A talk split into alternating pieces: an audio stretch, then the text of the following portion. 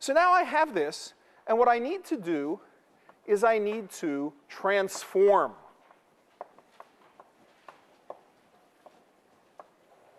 So I need to take E. coli growing in a test tube, and I need to put into it a whole collection of zillions and zillions of plasmid molecules, plasmid circles, that all have different pieces of human DNA. One of these things might have RH1, one RH2, one RH3, et cetera.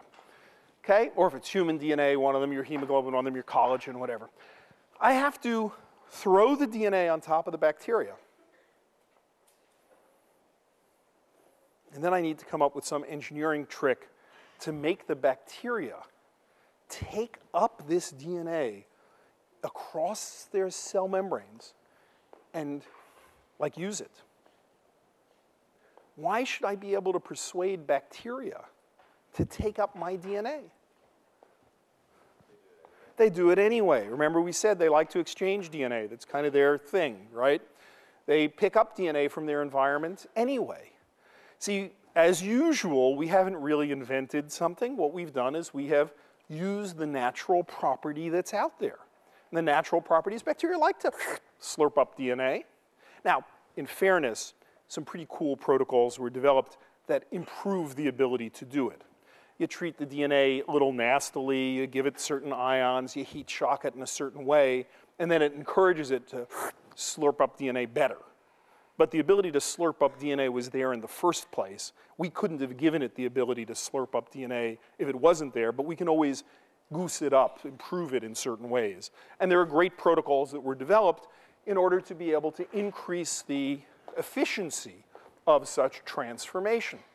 So now, we now have our E. coli. Here's an E. coli. Some of the E. coli have acquired have acquired a plasmid containing human DNA, or maybe if we used yeast, yeast DNA.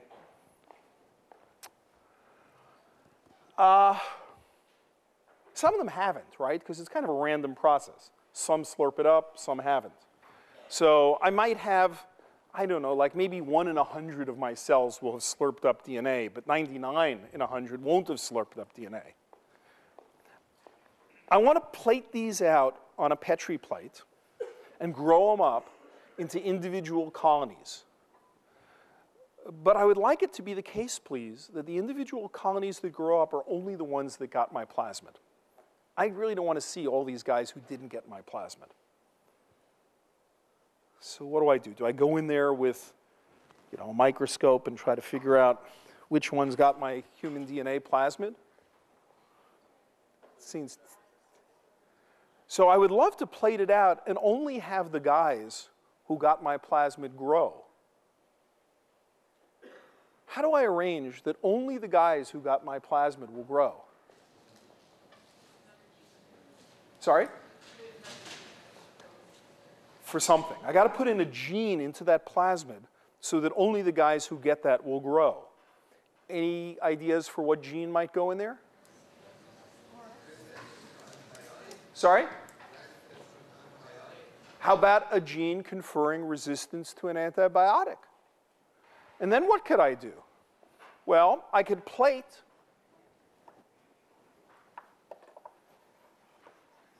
I'm going to select See, this E. coli here, it had my plasmid, and it's going to have a drug resistance gene, and it'll grow up. This guy over here, he didn't get a drug resistance gene. He doesn't grow up. The only ones who grow up have a drug resistance. Wait a second. Why doesn't this guy grow up?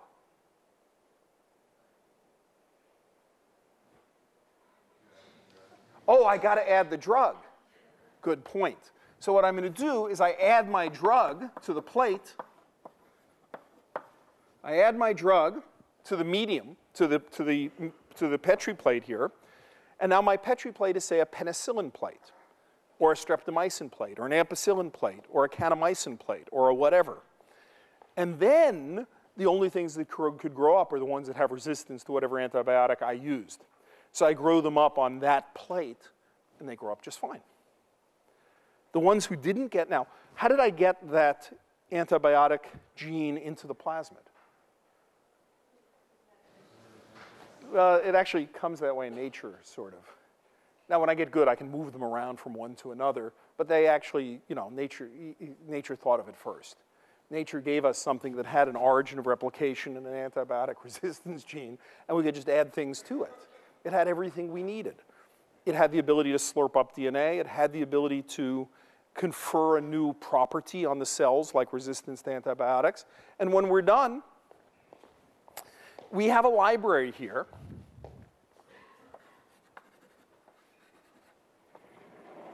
And we call this a library of cells, or of colonies, each one of which has a distinct piece of human DNA. Each one of which has a different piece of human DNA. Let me stop and ask any questions. This is like one of the coolest new procedures invented. Yes? Is it possible that the same E. coli takes in two? Yes. Turns out we do this at a dilution in a way so that most take up zero, some take up one, and a couple take up two.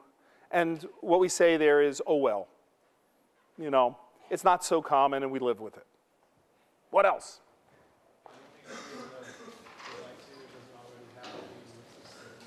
I better use a bacteria that's not already resistant to this antibiotic.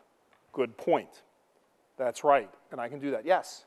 Uh, when you're making those vectors, you make sure it only cuts once, so you can put one piece of human DNA and it doesn't break Oh, so what if the vector had like five EcoR1 sites?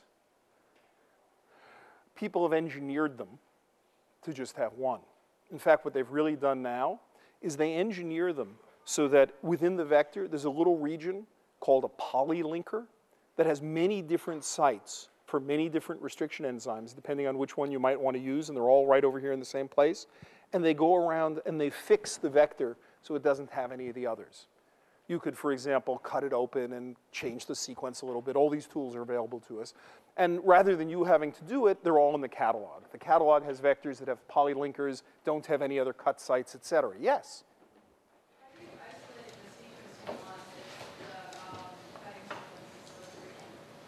Oh, so, so, do you, so you're asking two questions. One is you're asking, how do I find the particular thing I'm looking for on the plate amongst the millions of colonies that might grow up? Or are you asking, if the cutting sequence is so frequent, how do I avoid cutting in the middle of the sequence I want?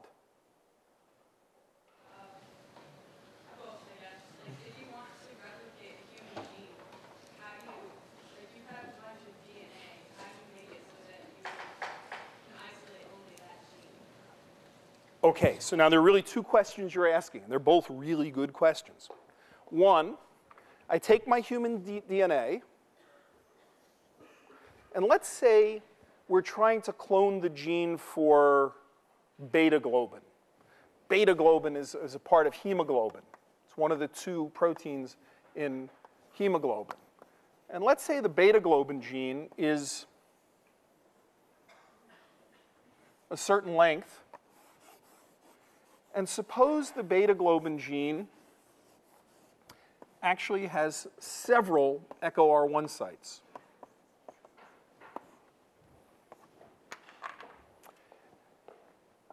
I'm going to chop it up into multiple pieces. That's bad, right? That's step one. That's step one bad. How do I avoid that? Sorry? Paste it together. Now, once I cut it, all the pieces of human DNA are floating around. How do I know what to paste to what? Methylate it. So first I could take my human DNA and I could methylate it.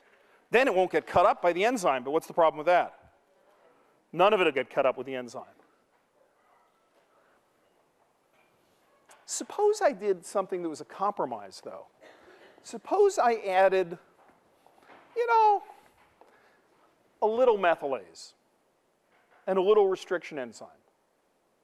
And the methylase went around randomly and put some methyl groups on. Then these wouldn't get cut. And sometimes it might put on that. And those wouldn't get cut and would just get cut here. I would call such a thing a partial digestion. It can be done one of two ways. I could just add a little bit of restriction enzyme and not give it too long, or I could add a mixture of a little restriction enzyme, a little methylation enzyme, and let them have at it.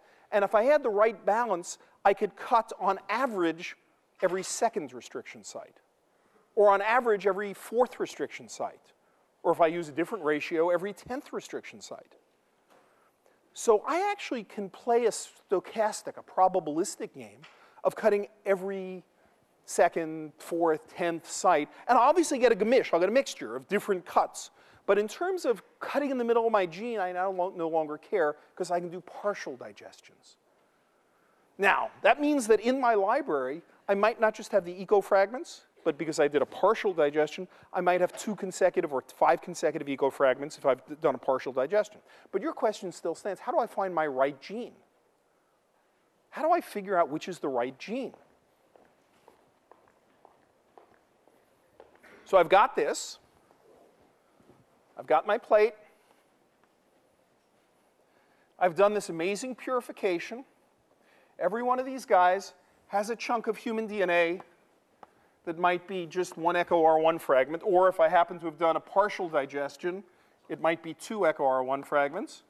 But it turns out that this guy here is beta globin. How do I know? I've purified beta globin. I, can, I get points, right? I purified beta globin. Somewhere on my plate is a pure beta globin sitting there. But the problem is, I don't know where it is.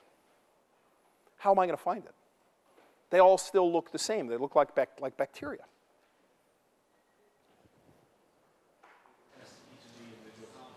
To do what?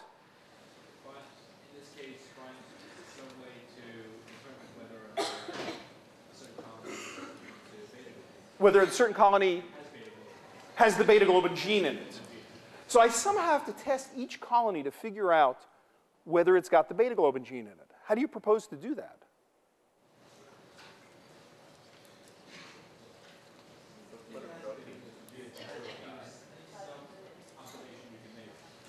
Talk loud. There's some observation you can make. And you make that observation. Right, so I, am with you. I'm with you, yep. Oh, oh, oh, so maybe I can make that thing make beta globin. Oh, and then look for the protein. Problem with that is E. coli doesn't read human instructions. So E. coli's polymerase won't read, but it's a great idea. Maybe we can do that. Any other ideas? How are we going to find our gene? We've made a library. We have a library. It's a bigger library than MIT. It's got more volumes than MIT. How are we going to find our book? Put it in a medium without beta globin. Put a medium without beta globin. If see if it grows up. E. coli couldn't care less about beta globin. It doesn't need beta globin, and in addition, it won't produce beta globin because it doesn't read the human instructions.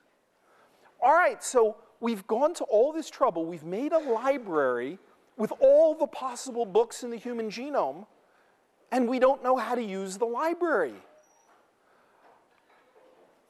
Friday's lecture, let us discuss how to use the library.